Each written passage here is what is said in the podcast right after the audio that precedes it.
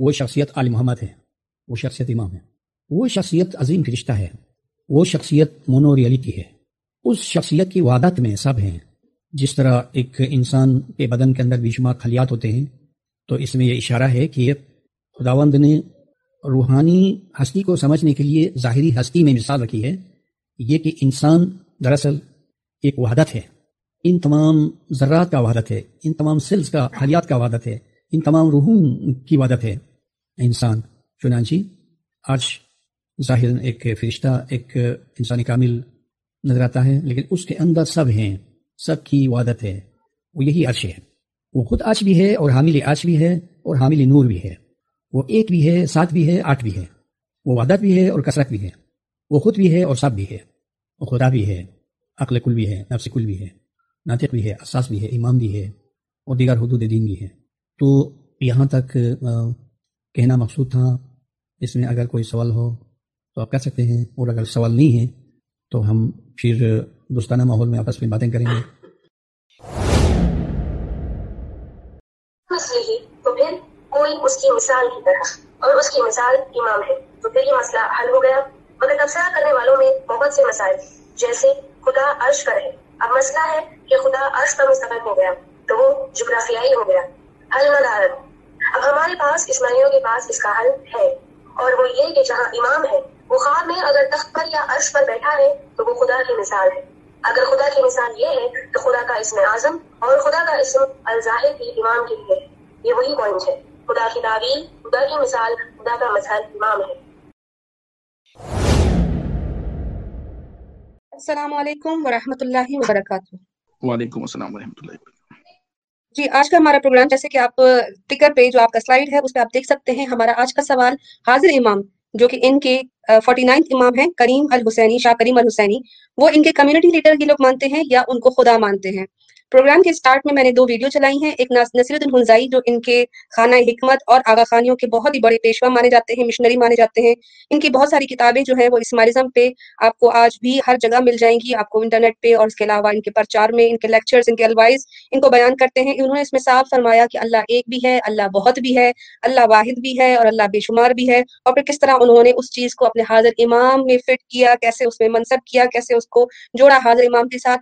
اگلی آڈیو میں آپ نے سنا کہ وہ خاتون فرما رہی تھی کہ اگر حاضر امام کو خواب میں دیکھتے ہیں تو وہ اگر عرش پہ بیٹھے ہیں تو وہ ایسے سمجھے جیسے خدا عرش پر بیٹھا ہے.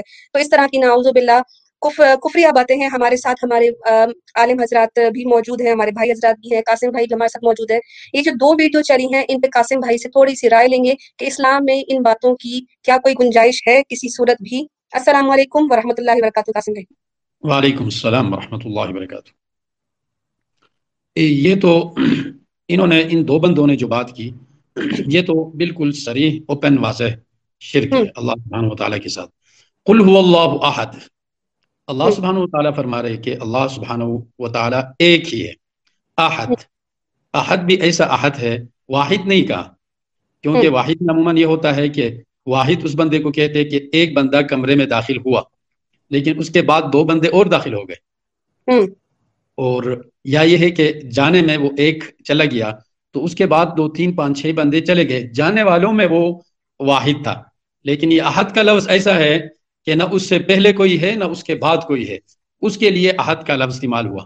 اس کے علاوہ اللہ سبحانہ و تعالیٰ واضح فرما رہے ہیں قرآن مجید کی، یہ اقتربہ پارہ ہے، اس کے پہلے پیج دوسرے رکوع میں ہی اللہ سبحانہ و تعالیٰ کا ارشاد ہے کہ لو کان فیہما آلہۃ الا اللہ لفسدتا، اگر کائنات میں اللہ کے علاوہ کوئی ہوتا، اللہ سبحانہ و تعالیٰ کے ذات کے علاوہ کوئی ہوتا تو دنیا میں فساد ہو جاتا.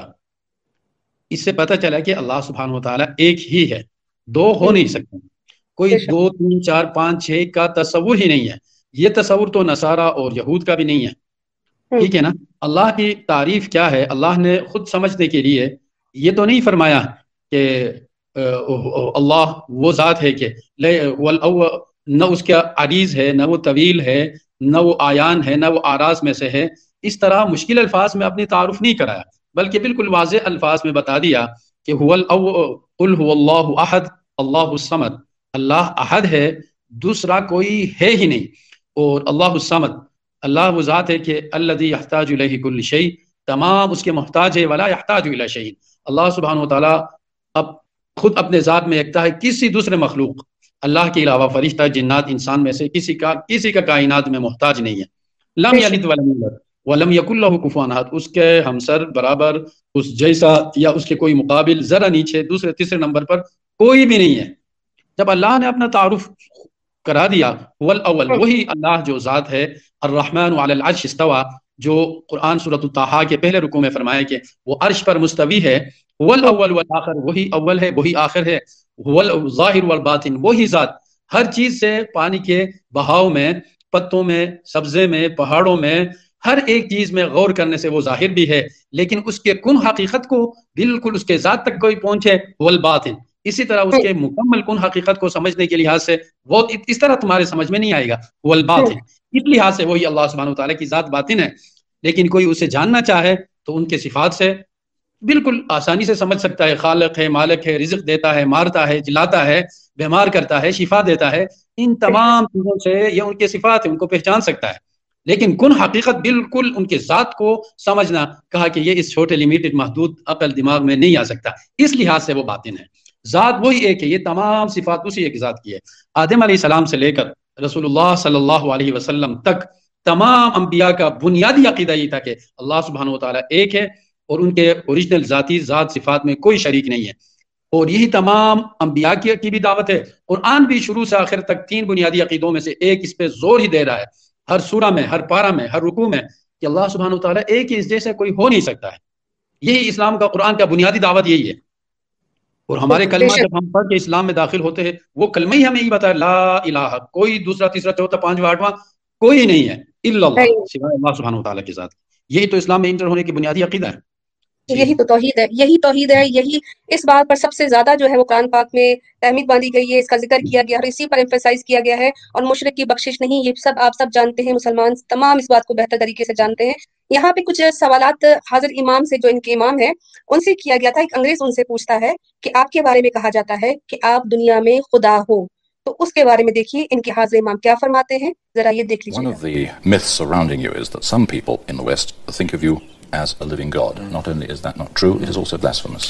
Absolutely. I mean, uh, as, as, as you know, the uh, faith of Islam was revealed at a time when uh, the Arabian continent was idolatrous, and idolatry, all forms of idolatry, are totally prohibited by Islam. It's certainly true to say that the Western world uh, doesn't necessarily understand uh, the uh, theology of Shiism, nor indeed uh, the theology of many sophist- uh, mystical sects, whether they are Shia or Sunni or Christian. Mysticism in its in its uh, essence is difficult. Are you a Democrat? سوال کرنے پر ان سے پوچھا گیا کہ آپ کے ارد گرد ایک افواہ پھیلائی جاتی ہے کہ آپ خدا ہو، تو اس پر حاضر امام کہتے ہیں بالکل نہیں، یہ غلط ہے. اور اسلام میں جو ہے، جب اسلام آیا تھا تو عرب میں جو ہے وہ بت پرستی کی جاتی تھی، اور اسلام میں اس چیز کی سختی سے ممانعت ہے، اس چیز کو سختی سے منع کیا گیا ہے. لیکن لیکن جب حاضر امام کو، ان کے امام کو یہ سب چیزیں پتہ ہیں کہ بت پرستی منع ہے، اب وہ بت چاہے انسان کا کوئی تصویر بنا کے رکھی جائے یا پھر پتھر کا بت بنا کے جائے، پوجا کسی اور چیز کی کی جائے یا کسی انسان کی کی جائے، اللہ کے علاوہ کسی کی بھی پرستش جو ہے، عبادت جو ہے، وہ شرک ہے. ایک ویڈیو دیکھ لیجیے گا، حاضر امام کی ناک کے نیچے یہ سب کام ہو رہے ہیں. حاضر امام کا ایک بیان کہ بت پرستی حرام ہے، دوسری طرف دیکھیں کہ ان کی جماعت کیا کرتی ہے.